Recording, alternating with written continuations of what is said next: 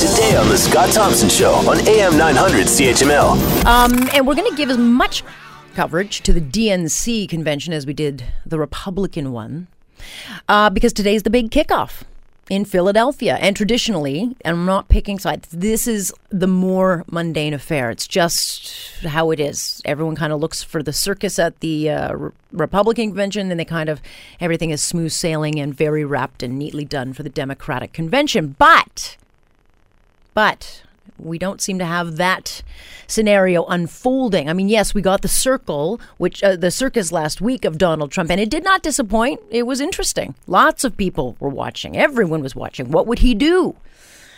But it appears Hillary Clinton may be now facing her own circus, all on her own. It's it's actually more of a firestorm because late Sunday, as you were likely enjoying your last barbecue and beer, one of the Democratic Party's most influential people had to step down. You know, this is the one that makes the policy, the vision. Yeah, she had to go. Very suddenly, Debbie Wasserman Schultz walked out.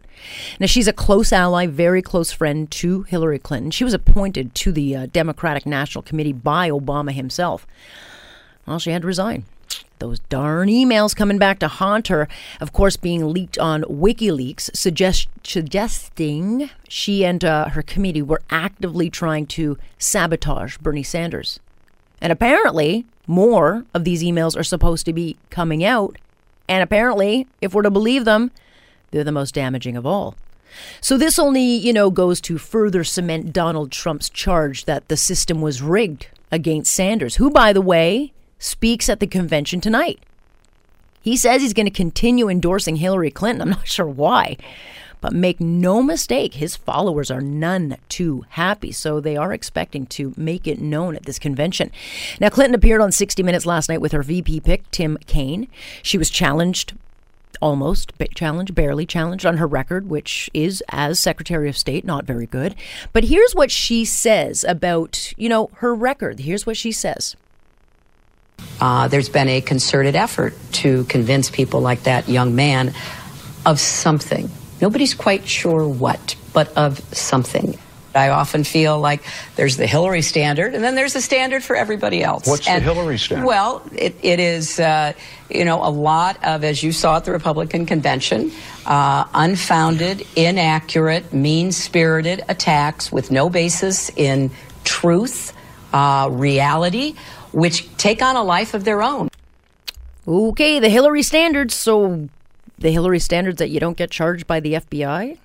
I mean, come on. There's yeah, there's two standards. Uh, but that was, I thought, a very telling answer.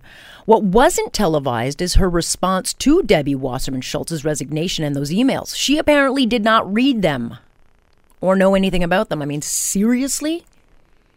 It's either denial with this woman or delete delete, delete, delete. I, I, don't understand. How do you not know about these emails? Um, but the good news for Schultz is that while she may not be chair anymore, Clinton has hired her to stay on and run the campaign. And this at a time when more emails are expect, expected. I, I don't know what they're thinking. She's even supposed to speak at this convention. You can imagine how that will go. Want to hear more? Download the podcast on iTunes or Google Play and listen to The Scott Thompson Show weekdays from noon to 3 on AM 900 CHML.